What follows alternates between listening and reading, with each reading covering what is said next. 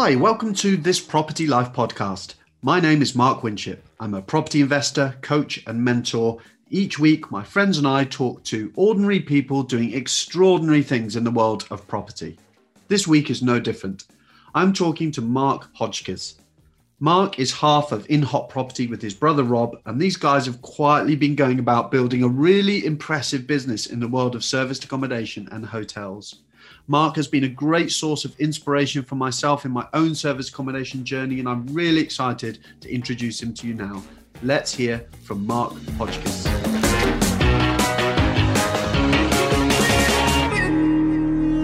Hi, Mark. Welcome to the podcast. Thanks very much, Mark. Uh, good to see you. It's been good a while. to see you. How are you doing? Uh, yeah, good. Thank you. Uh, we've just finished Q3 of 2021. So uh, the summer staycation boom has worked well for us um, after what's been quite a challenging um, 12, yeah. 18 months for, for everybody. Um, but yeah, it's looking up. And then we just need to tweak our sort of pricing and our strategy going into winter uh, and making sure that yeah. Um, we can still keep the keep the monies rolling in, really. Fantastic. Well, I make no apologies for having stalked you to come on this podcast for the last few months because uh, you continue to be an inspiration to lots of people in the world of service accommodation, myself included. So uh, I'm sure in the next half an hour or so, um, all of our listeners are going to feel exactly the same way. Um, yeah. It just can we yeah because I think you asked me to come on the podcast quite a few months ago. I did. And yeah. it was we were we just finished the Belmont and I wasn't comfortable with sort of talking about it because yeah. it wasn't it wasn't working as I wanted it to work, and so yeah. a firm believer that rather than just trying to I don't know, like cuff it really, oh, I sorry, really yeah. To, yeah. So so now we've got Q3 numbers, um, and I'm I'm confident that it's a very good strategy. Um, it's not as hands free as I'd like it to be yet, it's um it's definitely scalable. Um, yeah, it's got some. Good... Well, that's um that's the perfect teaser for uh, a little bit later on, and we'll find out all about the Belmont and, and and look forward to hearing about that project. But maybe to get us started, you could uh, actually take us back to the beginning and tell us a little bit about when you started investing in property and why you started investing in property. Uh, yeah. Okay. So I was in the Air Force, uh, tornado navigator absolutely loved it. Um, and I, I hope my, my children end up doing something similar because the experiences and the, the people that I've met and friends I've got have, have just been phenomenal. Um, but in January 2014, uh, my mum was diagnosed with cancer and then she died in September 2014. So um, that was a big kind of life changing event. And she left behind some inheritance money.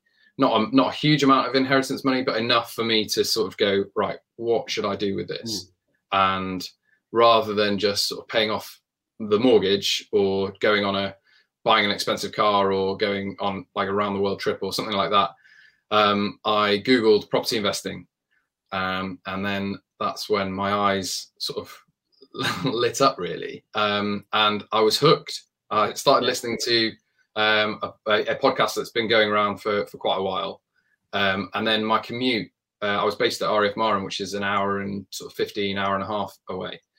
So I ended up just listening to all these podcasts. Um, at the at the time, I think they only had sort of 30 episodes. So I listened to all the back um, back catalogue, if you like. And then they at the time they were always referring to audiobooks. So then I started listening to audiobooks. And then um, got in touch with a previous colleague um, who I, I, was on the same squadron with, a guy called Rob Stewart, um, and went along to one of his education um, sort of two two day event. Um, it's all about property systems, and so my my kind of plan was um, so I was how old was I? 34, 35 at the time, and my plan was to continue working in the Air Force for the next sort of four or five years build up a, a load of um, buy to lets and yeah. then doing buy refurb refinance. And then when I got to 40, I'd have uh, enough uh, of them behind me that I could leave the Air Force, still qualify for my pension, and um, and that would be that really. Yeah. Anyway, went and chatted to Rob Stewart, and that was that was uh, I sort of briefed him on what my plans were, and he was like, "Well, why are you staying in for it? Like, why are you staying in for your pension? How much is your pension worth?" And I sort of said that yeah, it's going to be worth this amount. And he's like, "Mate, you could get one decent HMO, and that'll qualify for that." And I was like, I heard about HMOs and I thought well, they, they sound like really difficult. then um, and then sort of chatted to him more, started learning more about property, and then realised that there's people making significant returns in this world and and doing property full time, which um, and the sort of life on their terms, if you like. Now yeah. I love the Air Force and I, I wouldn't change anything, um, but the operational tempo at the time we were just um, just finished in Afghanistan, but then and, and everyone was looking for a bit of a respite. So they they downsized the number of squadrons, but then um, it all sort of started kicking off in Iraq and Syria. So then the squadrons were still doing the same kind of operational output, but with a couple less squadrons. So the operational tempo was away for three months, back home for six, away for three months, back home for six, and and um, and then after that, then I I wasn't really as, as a tornado navigator. I joined the Air Force to fly, but the jet I was on um, was going out of service in 2019. So then I was thinking, well, actually, why why am I yeah. kind of staying in for this? And I'm a firm believer that if you're not happy, rather than like bitch and moan about it, do something about it. And so uh, that's when, yeah, looked at coming up with a strategy whereby I could go full time in property in within sort of 18 months really yeah um, and then that's when started learning more about the not necessarily property investing but more kind of active programs um, yeah. so i did some deal sourcing uh, which i didn't really feel comfortable with i didn't like the it was quite it felt a bit sharky so i didn't didn't particularly like that but i spent some money on training for it um, and then uh, did look, looked at lots of lots of things really, and then that, at the same time, my brother was like, "What? What is it?" I, I pretty much explained what I was looking to do, and then Rob was like, "Well, I'm in a similar sort of boat. Uh, he's spending quite a lot of time away, and at the time, we we were both married and kids were kids were on the way. Uh, so Seb was born in 2000 January 2015, and you don't you don't get that time back. So that's yeah. when that really sort of accelerated it for me that I was going to make it make it um, work uh, for property and be kind of the plan was not to have this hour and a hour and 15 hour and a half commute work from home which i do now which is great.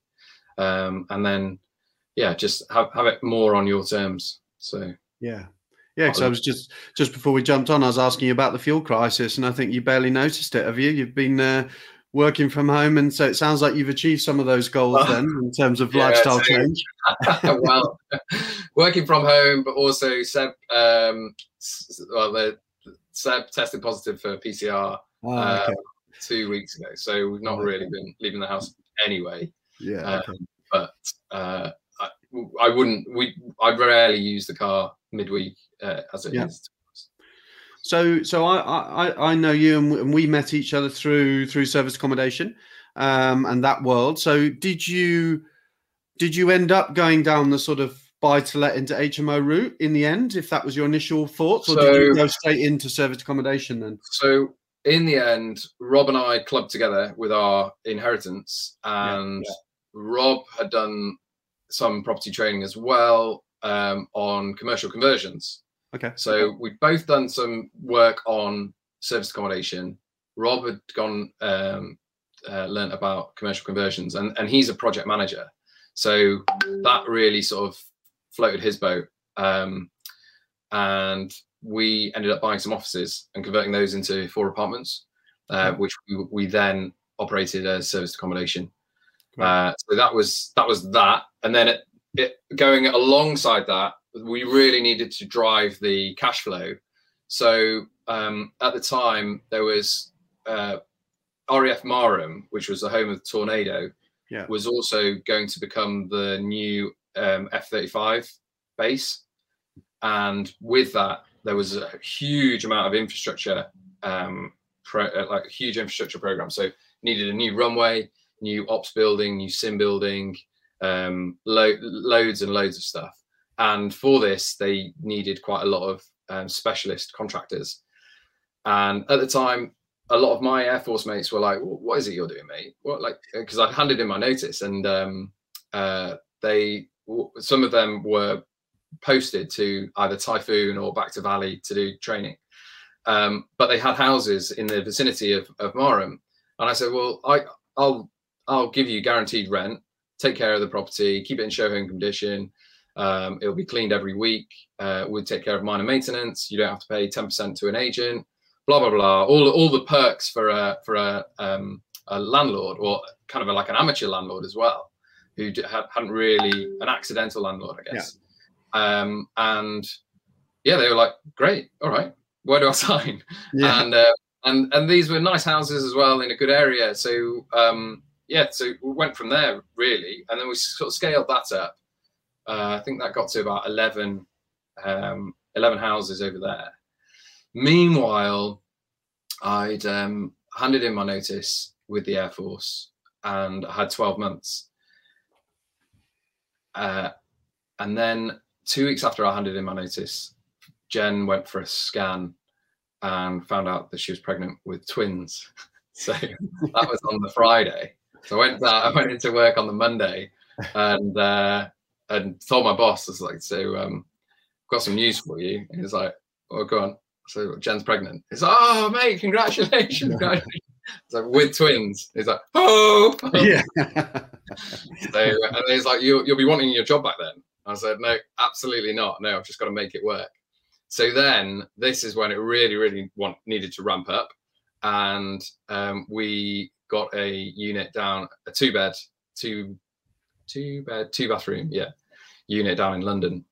And um, yeah, that, that was the start of the London kind of empire building. We, and, and we took that to eight, eight apartments in London. Um, and it was in Vauxhall with uh, a, a mix of one, two, three, and four bed apartments. And the target demographic were overseas families coming to um, visit the the tourist attractions of of yeah. London. And because it was south of the river, it was so much cheaper than than it would be north of the river um, yeah. for large for large family gatherings. And those that worked really really well up until COVID.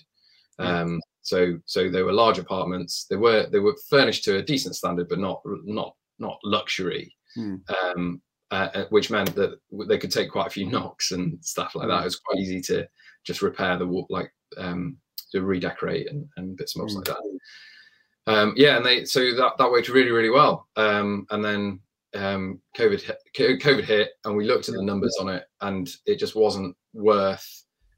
We just there was so much uncertainty. Yeah, and we'd we'd been pestering the um, the developer. It was an old pub that had been converted into ten apartments, and we'd been pestering them to to sign a commercial lease on it for sort of a five year five year plan. Mm. And fortunately, they didn't, and we were out of kind of regular, um, yeah. out of contract, and so it defaulted to the monthly billing cycle. So we served notice on them um, just because it wasn't. It, it, we, it was just so much uncertainty. We knew that the summer 2020 was going to be a write off. Didn't know what the winter was going to look like didn't really know what summer 2021 was going to look like. Yeah. Um, so I think we could have tweaked it and we could have got construction workers in there, but equally because we were out of contract, we looked at it and just went, no, actually, um, yeah. we'll call it a day down there. Yeah, yeah. Actually. So COVID aside, because we may well come back to that, but um, that that's quite a specific target market that you had identified for for those apartments in London. Is that something that you would advise people? So people looking to get into service because one of the things that appeals to me about service accommodation is how flexible it is. Um, you know it's not necessarily just the kind of the penthouse apartment or luxury holiday cottage that people might have in their minds. There's there's lots of different um, you know target markets for service accommodation. So was that something that you you deliberately sort of identified that that very specific niche and went after that one specifically? I think the best thing about service accommodation, you're right, is the flexibility. Um, yeah. I I think it's important to know your market and then target that market through the various OTAs, through the various photos, through the various pricing strategies, all yeah. of that. Which so a three a regular three bed house can work really really well as for leisure. It can work really really well for corporate. Um, but you what you don't really want to do is I don't think is is mix the two. So either go down the corporate route um, and and look at it from there, or go down go down the leisure route. Now, it it obviously depends on the property, it depends on the area. It, there's so many so many thing variables. Um, uh, like you can get these I don't know three bed terrace um, that, that work really work really well for contractors. Yeah. Um, and so yeah, that that's a, I think that's the key really is knowing knowing your market and then yeah. going going after that that market um, because you've got so many different things you can you can tweak and change. And yeah. like i would i would largely associate airbnb more with leisure um, and booking.com more more corporate. But you can you can very much attract business um, people are still on airbnb looking for for business yeah. and um, especially like contractors and stuff like that yeah. Um, and, and knowing the trends as well. So a lot of the time um, contractors might just you might get a phone call friday afternoon i need to house eight lads next week. And it's like whoa okay. Yeah. um, and if you've not got the if you if you've not got the kind of stock then you you would have to pass that on to somebody else. Or yeah. you if you've got enough then you can sort of move move things around or or what have you. And and similarly doing your pricing so that you're not booking up uh, for a weekend in four months time so yeah. that then you've got this problem when you do get all right we've got these guys on project for the next four months can you sort us out um, and either you would like I, personally i would take that booking and yeah. i would find something else for the the, the weekend booking yeah. that you've got but I did in an ideal world you wouldn't have that problem because you've yeah. sorted out your like your availability your pricing and and all of those things yeah uh, but it's it's i think it is really challenging when you're first starting out to appreciate all of that. There's so mm. there's, there's lots and lots going on, and only really once you've established yourself in a an area with a type of property um, after sort of 12 to 18 months. Like for example, the booking behaviour for the four beds uh, down in Vauxhall was completely different to the one one beds and the two beds, um, because the four beds typically would be two families and the lead time for the bookings would be in excess of three months. Yeah. So I needed to know that my pricing was kind of squared for three months plus, and um, that again, like the length of stay was all um, was was going to be decent. Um, yeah. And then for for ones and two beds, I, I didn't. I knew that I could take the the short notice bookings for those because there's not there's far fewer moving parts. Like for two families to coordinate, especially with kids, mm. and schools and stuff like that. It takes so much longer for like people are now booking their holidays for for next summer, yeah. um, and w- w- I mean we don't have any large units anymore. We I mean yeah. we've got we've got the um, we've got Fountains Guest House and we've got um, the Belmont Apart Hotel for for I mean you can have large groups um, for for those, but those are typically um, sort of 12, 12 times one and uh, two bed rooms. Yeah, Okay, cool. So we, we've we've teased people long enough now because I know a lot of people getting into service accommodation dream of potentially one day owning a hotel and and um, you know that being the sort of um, the logical way of scaling things in some ways. So the Belmont, you launched that in Harrogate uh, this year, wasn't it?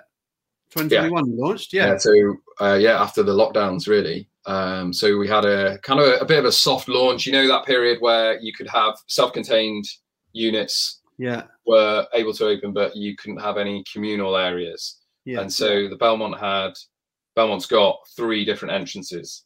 So yeah. we were able to have three um, three of the rooms open for that that, that four week period.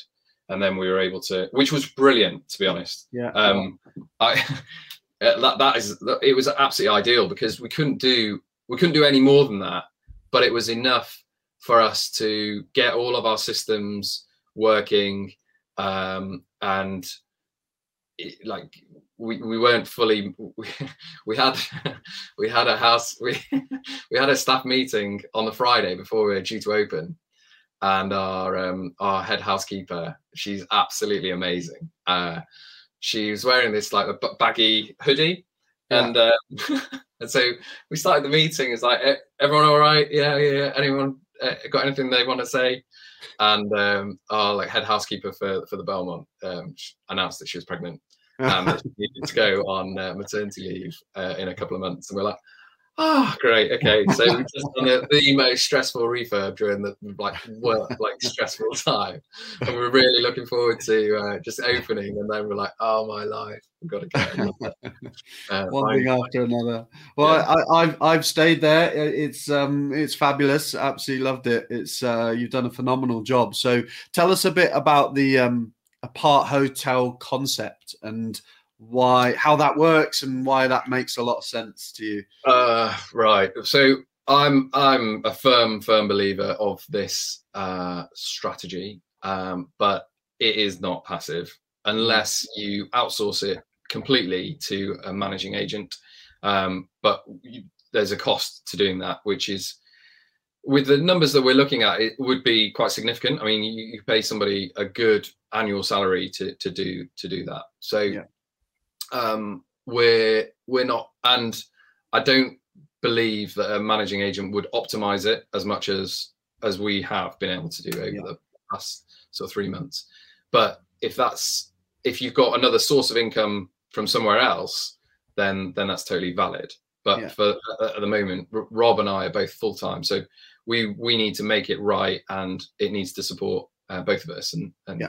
all of that but um, it, ultimately the price per square foot for tired bed and breakfasts is is a lot lower than yeah. um, residential. And they're usually in pretty decent areas. So they are town center uh, locations.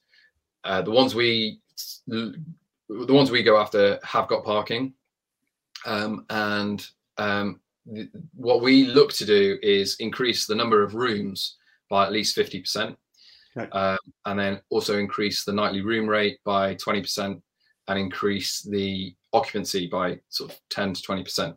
Now, if you just those three factors alone, you'll double the the revenue, um, and it also means that it's it's scalable in terms of you're going to go you're going to go very quickly through the VAT threshold, and a lot of these previous B and B owners, they it's their home and they don't they don't work it as hard as they could do because it's more of a in inverted commas lifestyle business.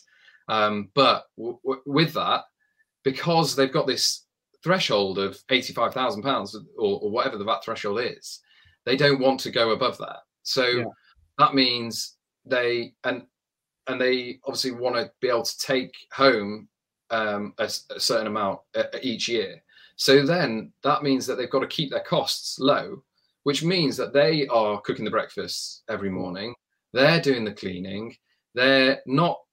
I mean, they're usually kind of baby boomer generation and haven't really embraced technology to be able to do stuff like some of them still operating with a paper diary yeah. and and it's like guys the, the guy the previous owner for the belmont um during i mean we had several meetings with them and quite a few times that his phone would ring and it'd be booking.com it's oh bloody hell put put that down and it and really had this aggression towards booking.com whereas yeah. you, booking.com is a phenomenal tool and if mm. you really embrace it so after this call i've got a um, monthly call with my account manager, and I don't pay anything for this account manager, but they obviously mm.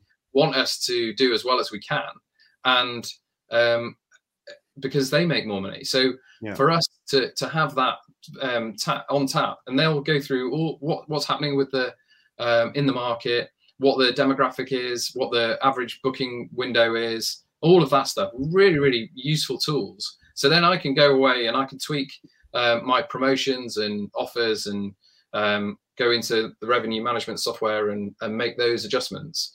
Um, so that's that's um, amazing. And the other thing is the um, having a having your channel manager, which these guys with a paper diary. So he was talking to he's telling us about how he was on holiday, and so they had to, so not only when they go on holiday they have to close up. So that's that's like two weeks of n- receiving no income. Yeah. Um, so not only are they paying for a holiday, they've also stopped their income. Then, so he was he was saying he was down by the pool and um, uh, his phone rang, or he got a he got a text from Booking.com to say he'd got received a booking. He's like, oh, so I had to go back to the hotel room, had to open up my my laptop, had to go on the website, had to adjust the adjust the, like block those dates so that no one else could book on the website. It's like seriously, like just integrating the calendars would have saved all of that. Yeah.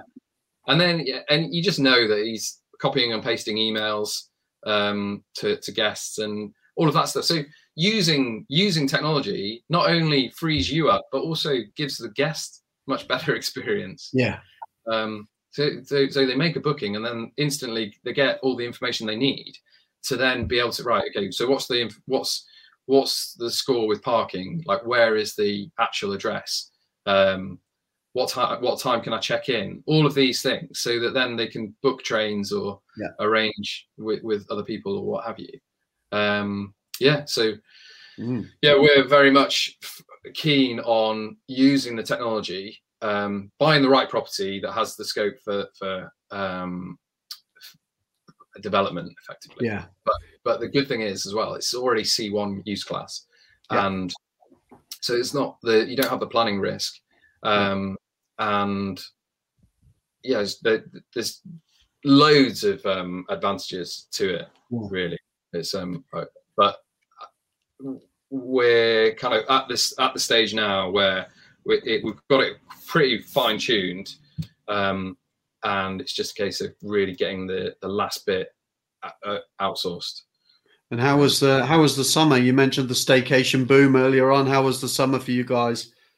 Well, so we, I mean, we had a, it was a standing start really for for the Belmont. Yeah. So no reviews, um, and we didn't want to we didn't want to give it away um, yeah. in, in terms of pricing. So we stuck to our guns with the with the pricing and um, a lot of the regular B and Bs who haven't changed haven't haven't changed the pricing, um, like selling one night stay, one night Saturday nights for seventy nine pounds for a double room and uh, and stuff like that, including breakfast. You know, how how are you even how are you even making any money? So um, yeah, so we stuck to our pricing, and because a lot of those places had, had filled up, um, we we were able to hold a decent price despite not yeah. having the reviews.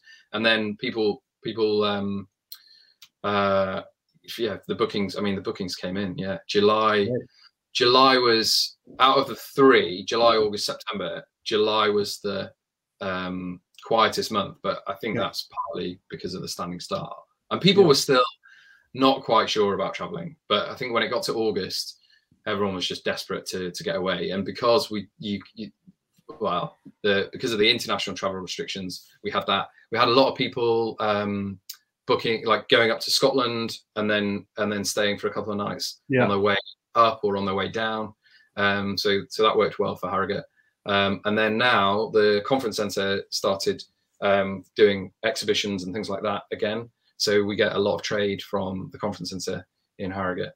Um, so the, the, the great thing about that market is it is quite kind of year round. There, there's probably January, February time, quite quiet. But if if yeah. it was kind of on the south coast, very much kind of really, really, really, really busy from kind of April through to November. Yeah. But then yeah. you don't get anything for for yeah, quarter of the year. So um, so yeah. Uh, what was it? Um, what was it that attracted you to Harrogate then, and how did you go about assessing an area for for demand in in serviced accommodation? Uh, so we looked at three areas. Uh, so the idea for the apart hotel to, to make it ultimately you you add the extra rooms, but where you can put in kitchenettes in the rooms. So Yeah. all Yeah. our rooms are en suite, and then they've got kitchenettes. So it, it, you you can do away with the breakfast service, and uh, you can still command the the sort of regular rates that people would pay for a um, uh, to to have breakfast included. Um, and we were kind of Harrogate i- is a really buoyant market. Um, Rob lives up there as well, so I think much as much as I would love to say you don't need to be uh, close by, I think I think it does make it a bit easier.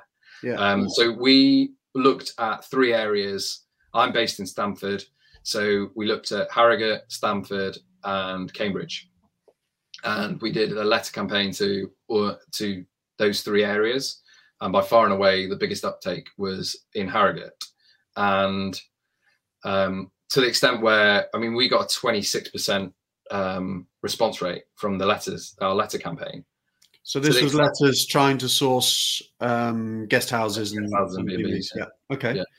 That's a Uh, really that's a really high uptake, isn't it? Yeah. For, To the extent where we were like, hold on a second. Yeah. Why everyone is everyone, trying to get out of this? why is everyone getting out of this? Yeah. um, and we had a call with our booking.com account manager and just said look look what is the trend in harrogate? What's what's going on? And they were like yeah like it's great. There's like, some like big hotels they're doing really well there and um, yeah. So we're like okay. So we looked at it in, in more detail and yeah it, it seemed like a really good market. So that gave us confidence and the fact that it wasn't um, it, it was kind of year round year round Yeah. trade really yeah. uh, so I think looking at an area where you don't want it too big, and I, so I think it- the the good thing about Harrogate is regularly there is um, that all the rooms sell out on a weekend, and a lot of the hotels end up when there's a big conference, the hotels will just hike their prices up. Yeah. Like e- embarrassingly. Um, Yeah. I- like last Saturday, no, no, it was, I think it was, it was a Saturday early on in September. And someone phoned up to say, look, have you got any cancel, like, have you got any rooms? I was like, no, I'm sorry. But um, I, I, I'd hate to say it, but have you tried Crowne Plaza? Because they, I know they have in excess of 200 rooms. So Yeah. And she was like, "Yeah, but I can't afford that." And I was like, well, "What? What are they charging?" And she's like, "Four hundred pounds for a double for a double room on a Saturday night." And you're like, "How? How can? I don't know. How? How? Obviously, it's like a faceless business, isn't it? So you don't have to look anyone in the eye to say, Yeah. "Yeah, Yeah. charge It's you true. four hundred pounds." So, Yeah. and I don't know how many rooms they sold at four hundred pounds, but um, we use revenue management, and it will. I mean, we don't go to anywhere near that extreme, but we've sold we've sold like a double studio for more than more than I feel comfortable with, Yeah. and um, as a result of us being having this dynamic pricing, which is like a bit of a dampener on hotel prices. So we don't go anywhere near as low as the hotel prices. Like they'll they'll sell for 40, 45 quid a, Yeah. a night. Um, but equally, we don't go up to 400 pound a night. So Yeah. Um, and there have been a couple of times where I, I sort of I, I don't look at every price that comes in, and when they've left it a review, it's like a five for value for money. I'm like, whoa, hold on a second, and then I look at the price. I'm like, yeah, okay, that's Yeah. Yeah. and then I've sort of like phoned them and explained. And I just said, look, look, I'm sorry, I'm really sorry that you you paid that amount um, for that weekend. Explained about the revenue management software. Explained that we're in a staycation boom. Blah blah blah. And uh, I just said, look, n- if you, like, hopefully you you'll come back again and get in touch because we'll give you like a discount. yeah. But um, but yeah, there's it, it- it's just been bit Yeah. nuts really. Yeah, that's really interesting take on it because obviously you'd expect, you know, operators within an industry like service accommodation, like hotels, to you know be pushing to optimize as much profit as they possibly can. But but but actually, it's all about value, isn't it? At the end of the day, and feel comfortable with that exchange of value. Yeah, yeah, definitely. I, well, you've got two you've got two sides in Harrogate, and you've got the B and B owners who don't don't want to keep the, the um, don't want to go above the VAT threshold, Yeah. they'll charge seventy five pound a night. Um, if it's a Monday, if it's a Saturday, they'll do one night stays throughout the whole year, and they just they they're leaving so much on the table.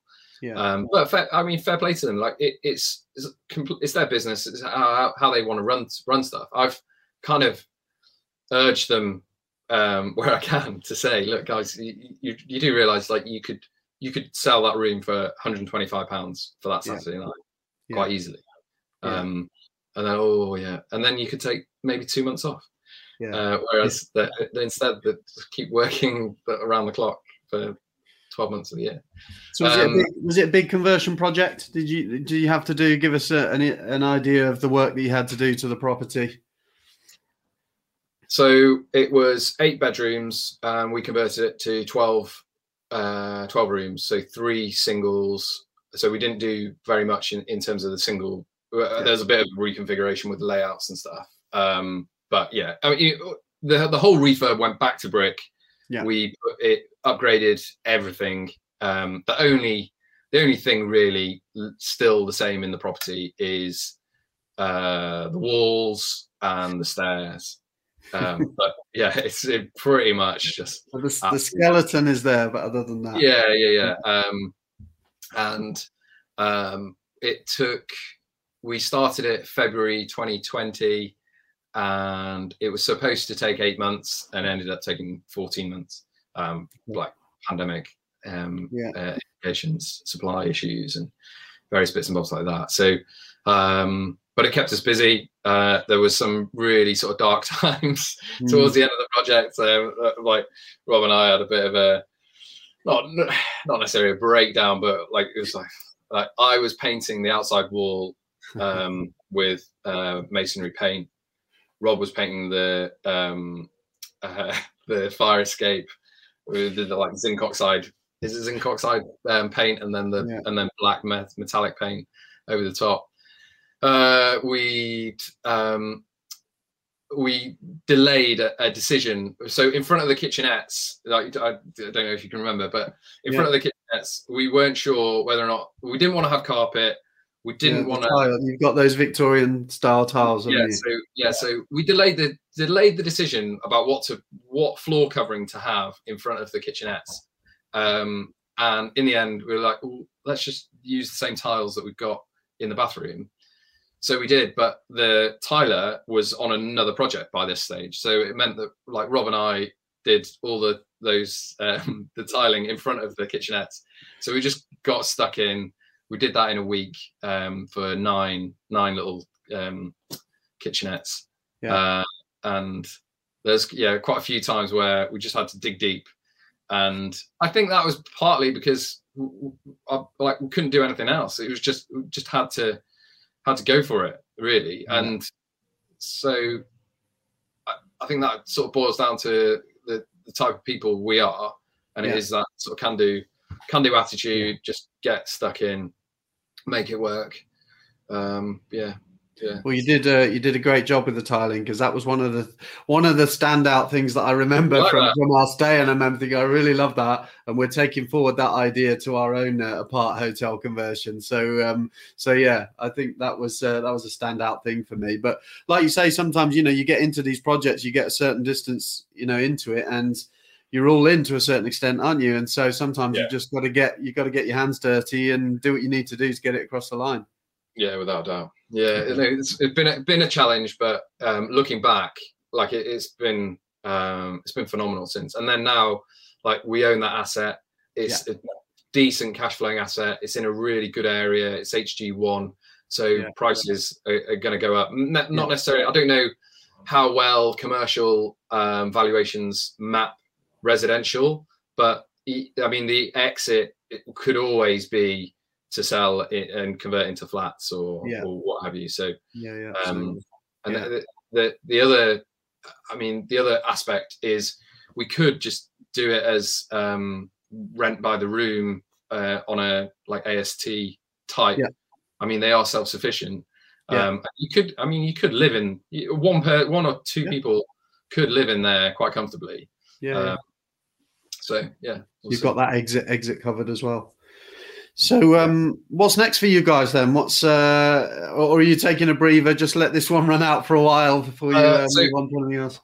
Uh, it's pretty much so. Belmont's almost finished in terms of the last thing we've got to do is just knock down the garage, but it's a conservation area, so we're waiting for we've got to get full planning permission, which we should get at the end of this month. We'll knock that down. That'll free up three parking spaces, and then we can finish finish the Belmont project.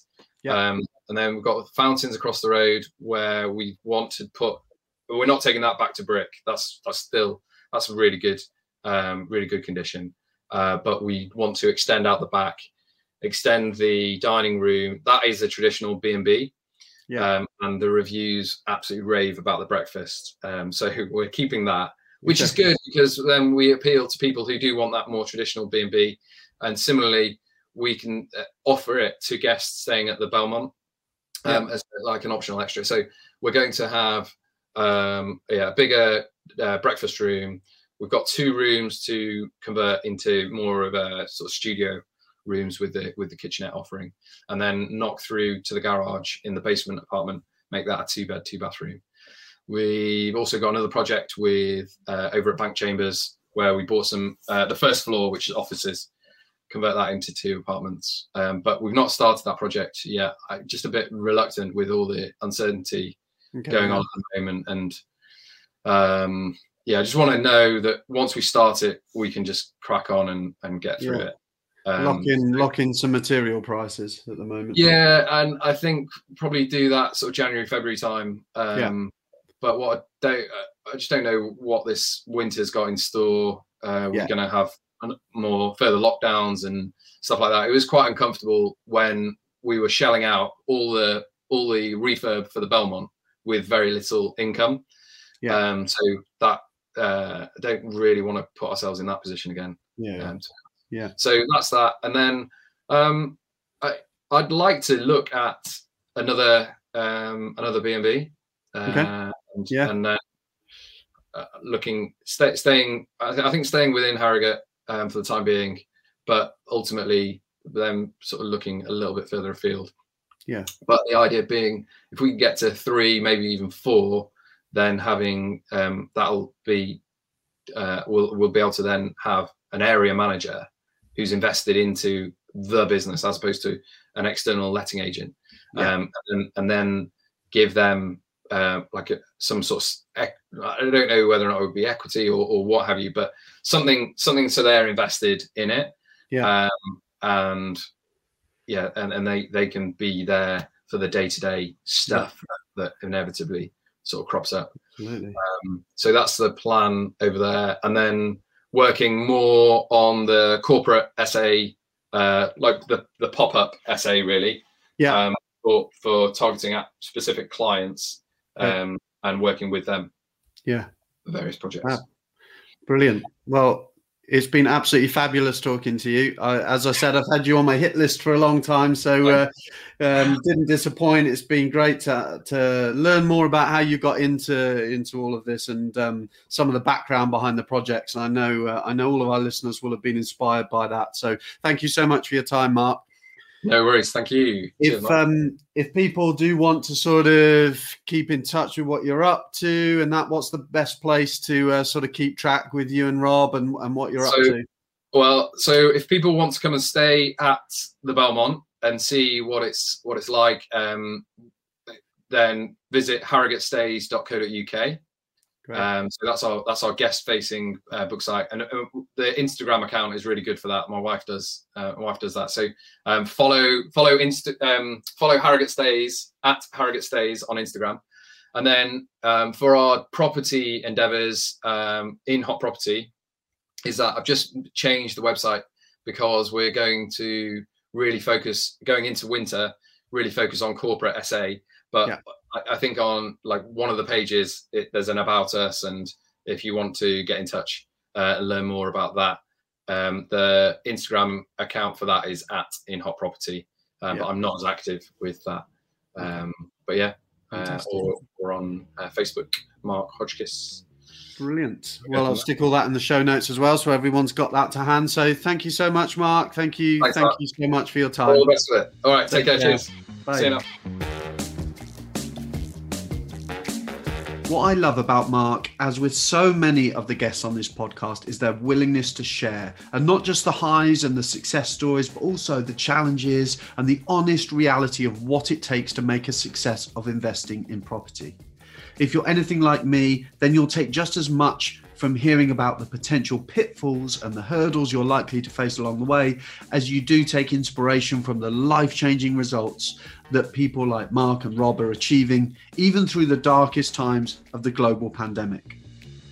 Make sure you check out Harrogate Stays online and get yourselves booked into one of their amazing properties. Harrogate is a beautiful part of the world. As I said, I've stayed at the Belmont myself and I can assure you it will not disappoint. If you've enjoyed this episode, why not come and join us over at the Property Wealth System community page on Facebook? We're a down to earth bunch talking all things property and property investment, and we'd love to see you over there. Last but not least, please like and follow the podcast wherever you get your podcast fix. Thanks again for listening, and I will catch you on the next episode.